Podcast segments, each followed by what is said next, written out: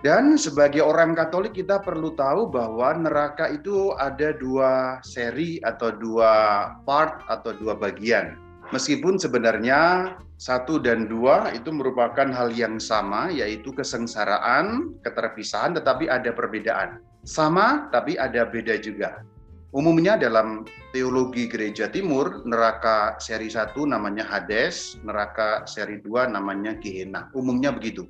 Ada beberapa versi nama yang lain juga, tetapi seperti itu.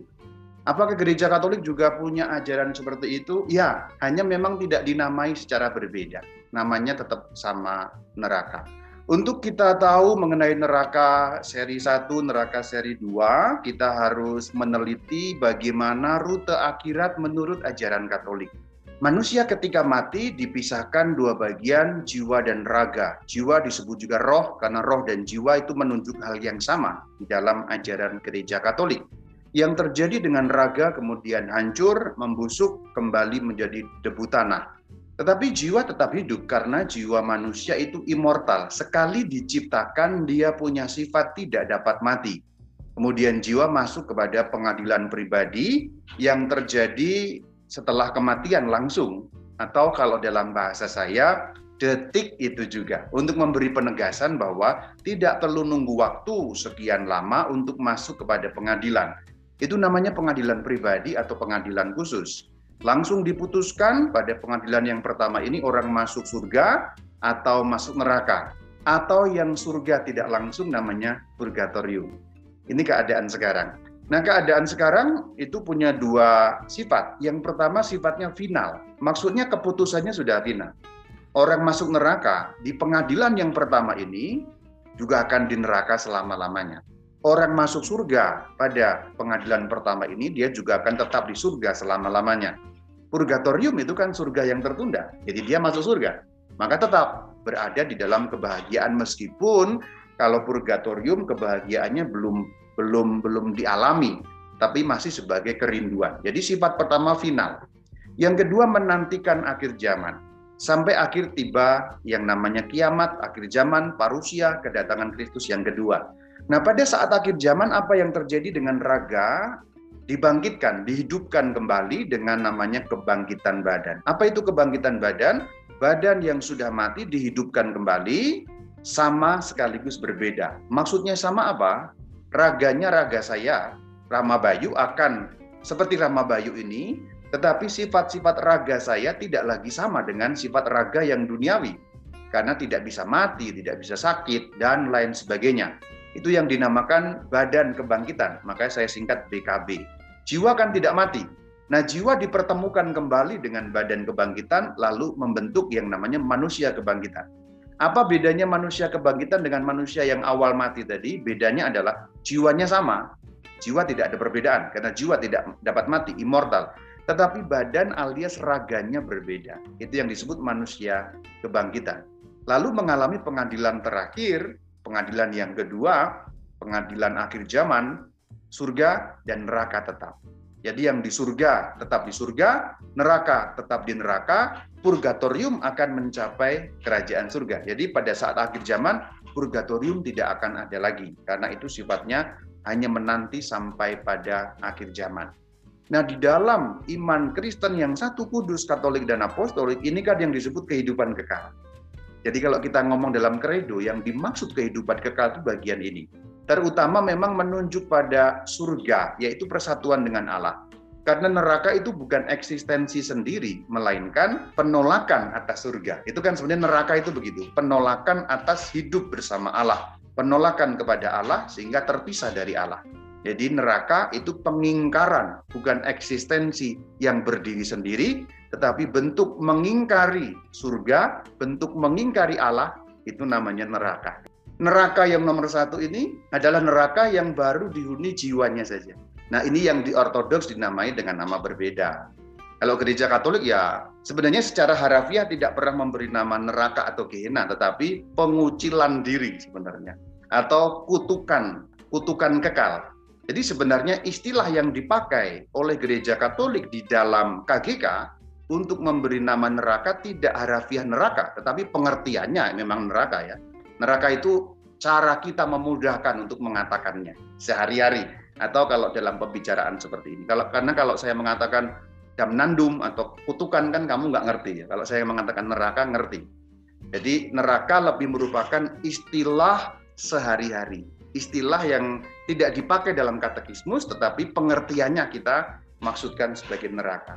Jadi itu yang kadang menimbulkan salah pengertian dengan ortodoks, lalu mengatakan ortodoks dan katolik berbeda dalam pemahaman ini sebenarnya sama.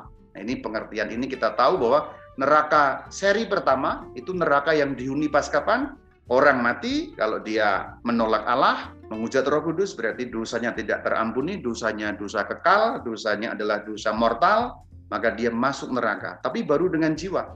Saat pengadilan khusus, pengadilan pribadi, raganya di tanah, jiwanya ada di neraka. Baru dengan jiwanya.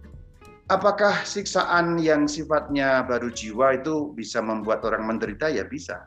Karena penderitaan yang paling serem justru penderitaan jiwa, bukan penderitaan raga. Penderitaan raga seberapapun hebatnya sering kali masih cukup bisa kita tanggung. Tapi penderitaan jiwa itu yang paling mengenaskan sesungguhnya. Saya beri perbandingan begini. Kalau ada seorang mama, ya, dia punya anak balita, umur lima tahun katakanlah, atau empat tahun begitu, lalu terjadi peperangan atau terjadi kekacauan brutal, lalu anaknya itu disiksa di depan mamanya. Mamanya tidak diapa-apakan.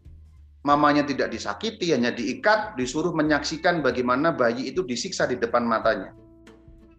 Mama itu tersiksa banget padahal dia secara fisik, secara raga tidak sakit, tapi jiwanya sakit. Nah itu yang sedikit untuk dapat membantu menggambarkan kita bagaimana jiwa yang tersakiti dalam neraka atau jiwa yang sengsara dalam neraka itu seperti apa. Mama yang tadi saya ceritakan dalam cerita contoh kasus tadi itu, dia akan lebih memilih dia yang disakiti bayinya tidak diapa-apakan. Jadi bayinya biarkan jangan diapa-apakan. Sudah sebagai ganti bayi saya tolong silakan. Saya dilukai, saya disiksa silakan tapi jangan bayi saya. Karena bagi mama itu siksaan jiwa akan lebih mengerikan. Supaya kita juga paham seperti apa yang dimaksud sebagai siksaan jiwa. Nah, di situlah kita juga perlu uh, memahami persoalan ini. Supaya jangan membayangkan kalau jiwa bagaimana sakitnya ya. Nah, seperti itu. Contoh Jepangnya ya, ya jelas dan gampangnya. Lalu yang kedua barulah nanti utuh neraka yang versi kedua orang sudah masuk dengan badan kebangkitan. Berarti badannya juga mengalami siksaan, jiwanya juga mengalami siksaan dalam arti mengalami kesengsaraan secara kekal. Namun kita, kita harus ingat bahwa badan kebangkitan tidak sama persis dengan badan kita sekarang. Jadi pasti siksaannya pun lain gitu. Karena badan kebangkitan tidak bisa mati, tidak bisa sakit, tidak bisa nyeri. Karena badan kebangkitan tidak bisa nyeri memang tidak bisa dipotong.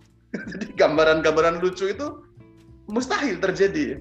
Kalau orang suka berbohong, lidahnya dipotong. Badan kebangkitan tidak bisa dipotong. Karena badan kebangkitan badan yang tidak dikuasai oleh ya sifat-sifat duniawi. Terpotong, teriris, terluka, tergores itu kan sifat-sifat duniawi. Ikatan-ikatan jaringannya dibelah oleh benda tajam, misalnya pisau. Itu kan ikatan jaringannya ter, terlepas, ikatan selnya terlepas sehingga luka, darahnya keluar. Nah, badan kebangkitan tidak mungkin seperti itu. Tidak ada luka dalam badan kebangkitan. Jadi yang dimaksudkan sengsara kekal di dalam badan kebangkitan pun kita tidak bisa mengerti secara harafiah. Seperti sinetron-sinetron apa itu loh yang dalam kubur, dalam kubur, siksaan kubur dan sebagainya. Enggak seperti itu. Enggak mungkin seperti itu bahkan karena sifatnya yang tidak lagi terikat hukum alam. Mengapa sih manusia harus utuh? Kenapa diutuhkan kembali? Sesungguhnya karena sungguh amat baik sejak awal manusia itu keutuhannya adalah jiwa dan raga. Jadi kalau kita kembali ke kejadian 1 ayat 31, kita pahami. Karena orang bisa bertanya, kalau di surga yang sekarang saja dengan jiwa orang sudah bahagia, ngapain Rama raganya dihidupkan lagi? Karena memang manusia itu utuhnya ada raga seperti semula diciptakan itu pakai raga, ada raga, maka dikembalikan ke awal mula itulah namanya penebusan. Sedangkan neraka kan mengingkari adanya surga. Berarti sebenarnya keba sifatnya kebalikan saja. Kalau surga berarti persatuan utuh seperti awal mula yang sungguh amat baik, neraka kan mengingkari yang sungguh amat baik, maka sungguh sungguh sangat tidak baik. Itu mungkin kalau mau dikalimatkan kira-kira seperti itu ya.